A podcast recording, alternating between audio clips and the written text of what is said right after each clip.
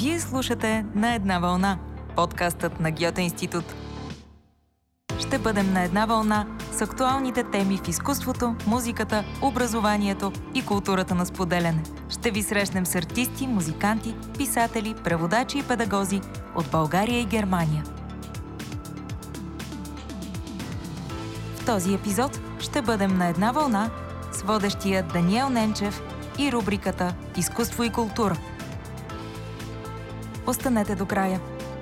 Гьоте институт ви пожелава приятно слушане. Скъпи слушатели, започва подкастът на Гьоте институт на една вълна. Това е рубриката за култура и изкуство. Днес фокусът е кино. Ретроспектива на Андрес Файл ще има между 27 и 24 септември. Този септември Гьоте институт България в партньорство с София Филмфест представят 5 документални и един игрален филм в тази ретроспектива на немския режисьор Андрес Файл. Андрес Файл е един от най-значимите документални режисьори в Германия. Характерен метод за неговата работа е дългото и интензивно проучване, което понякога продължава с години. За това ще стане дума след малко в интервюто ни. Преди това да ви кажа, че през 80-те години той учи психология в Свободния университет в Берлин и посещава режисьорския клас на Кшиштоф Кешловски в независимия Берлински художествен център, място, което събира прочути режисьори като Андрей Търковски и Робърт Уилсън. В сценариите и филмите си Файл се занимава с актуални и често политически теми. В филма Екоцит от 2020 той разказва история от бъдещето, когато последиците от промените на климата са опустошителни. За това ще стане дума също в интервюто ни. Високо поставени представители на политиката и индустрията са призовани като свидетели в съдебен процес, който трябва да определи дали германската политика е отговорна за провала на опазването на климата. Негов друг проект е Бойс от 2017. Това е първият документален кинофилм за художника Йозеф Бойс по повод 100 години от рождението му. Филмът е отличен с германската филмова награда за най-добър документален филм за 2018, а двата филма ще бъдат представени лично от Андрес Файл на 15 и 16 септември в кино Одеон. Той пише и режисира както за киното, така и за театъра. Творчеството му е впечатляващо и вълнува от години зрителите с своята задълбоченост и многообразието на темите и образите. Той е награждаван с повече от 50 национални и международни награди, в момента е преподавател в Германската филмова академия в Берлин, в Филмовия университет в Потсдам и в много други университети в чужбина. А ретроспективата на Файл е част от есеното издание на 25-я София Филм Фест. Започваме, слушайте! Благодарим, че слушате на една вълна. Ако ви харесва разговорът ни, споделете епизода с вашите приятели. Продължаваме! Кога и как разбирате, че ядрото на историята е достатъчно силно, за да бъде разказано пред публика? Die Stunde der Wahrheit ist die Stunde äh, der Premiere. Часът на истината е на премиерата. Преди това само предполагам, само знам, че историята е интересна за мен самия, но доколко е универсална и дали ще представлява интереси за другите, това го разбирам чак на премиерата.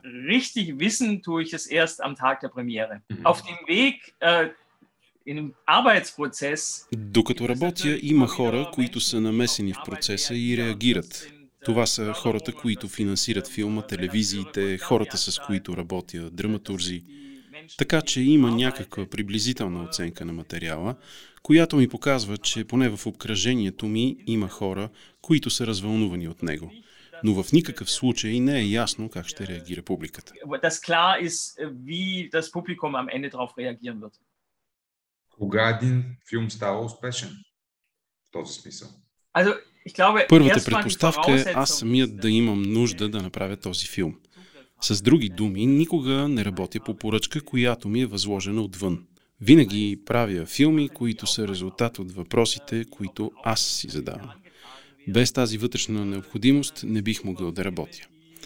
Критериите за успех за мен не са само количествени. Визирам бокс офиса и продажбите. Или поне не са единствените. Разбира се, искам филма, по който съм работил в продължение на години, да бъде видян от максимално много хора.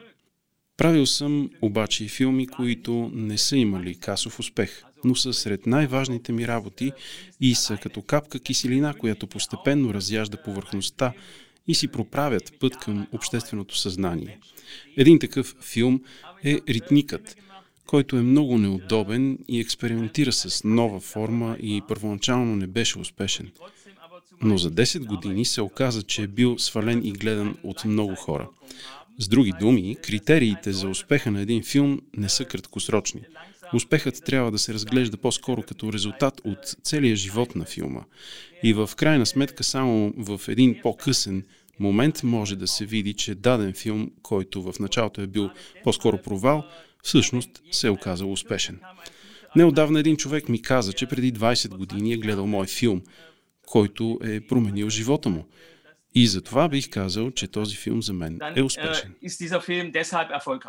Ами, това е страхотно и е доказателство за това, което наричаме успех на киното, според мен. Често и продължително работите с различни архиви, за да построите сюжета на вашите филми. В този процес има много замесени страни. Каква съпротива и опит за цензура сте срещали до сега и как устоявате на външните влияния, които неминуемо процеса по заснемане на един филм се появяват? Има две форми на съпротива. Едната е съпротивата на героите, които в процеса на заснемане на филма научават много за себе си. Това е един вид операция на собственото им сърце. Тоест, аз се доближавам изключително много до конфликтите и травмите. Това, че героите в някакъв момент развиват някаква съпротива към това на влизане в личния им живот, е напълно естествено и те имат пълното право да се съпротивляват. Ако разглеждаме моята работа като един вид разследване, можем да кажем, че се разследват множество пластове и се отива в дълбочина. Това може много да засегне героите, които пък имат и правото да потискат преживяванията. Веднъж една жена ми каза, че съществува принципното право на потискане и тя ще се възползва от него и няма да участва в филма. От страна на архивите има друг вид съпротива.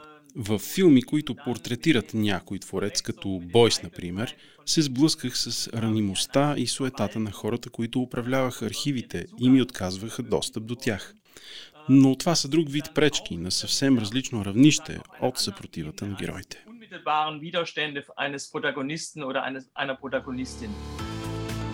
Благодарим, че слушате на една вълна. Ако ви харесва разговорът ни, споделете епизода с вашите приятели. Продължаваме. А този ваш протагонист, Йозеф Бойс, тази година ще ще навърши 100 години, ако беше жив. Вашият филм от 2017 е първият кинодокументален разказ за него. Защо решихте да се заемете с тази нелека задача да направите филм за Бойс? Йозеф Бойс е Кюнслер, Йозеф Бойс е творец, който макар че от 35 години не е вече между живите, задава въпроси за бъдещето. Имам предвид важните въпроси за нашето съществуване, за това как разрушаваме планетата, как трябва да се промени економическият строй, за да я спасим. Бойс задава тези въпроси още през 70-те и 80-те години на 20 век. И за това е важен за утрешния ден. Исках да направя филм-портрет на творец, чието творчество е интересно за мен и едновременно с това поставя идеи, които са актуални в наши дни. Äh, die für mich heute relevant sind.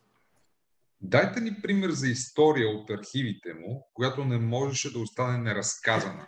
Es gibt äh, ganz viele Geschichten, die ich nicht erzählt habe, weil wir много истории не успяхме да разкажем във филма.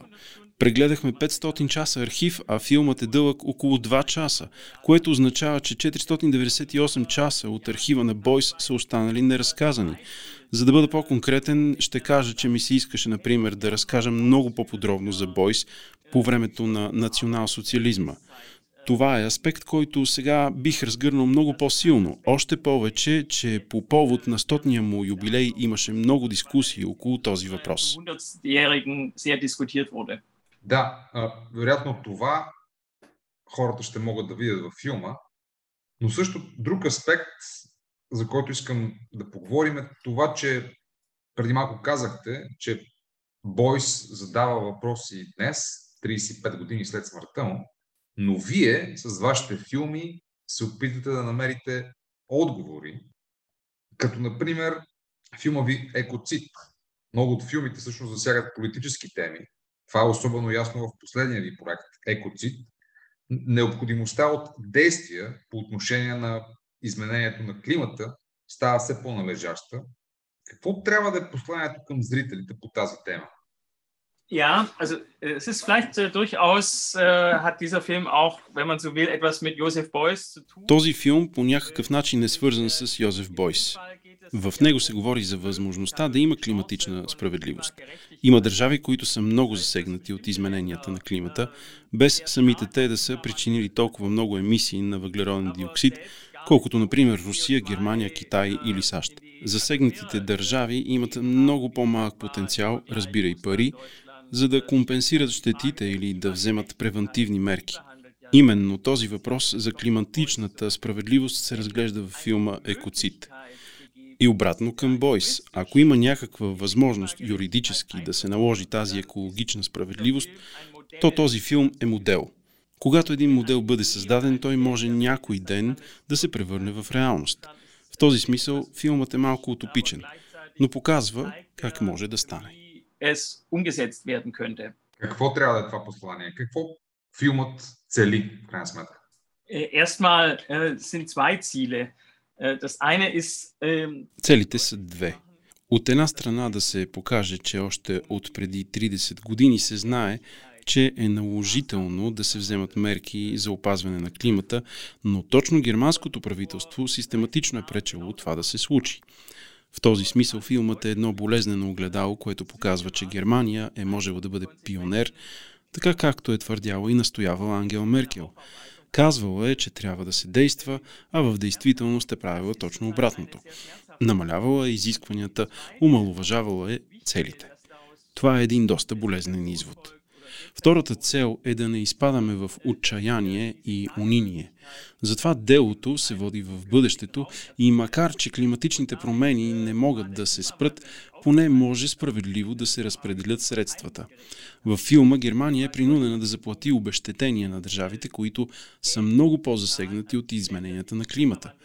Това е една много конкретна възможност, която за сега звучи като нещо от далечното бъдеще, но през следващите години може да стане реалност. Erzählt. Да. Всъщност големите замърсители са парниковите газове, строителството, изкопаемите горива и други подобни. Но вече има решение в дългосрочен план за много от тези проблеми. Въпросът е как разумните хора могат да се борят с дезинформацията, фалшивите новини и манипулациите. Много хора вярват, например, че Бил Гейтс е сатаната, докато фактите сочат, че той е филантроп един от истинските визионери и проактивни лидери по отношение на темата с климатичните промени.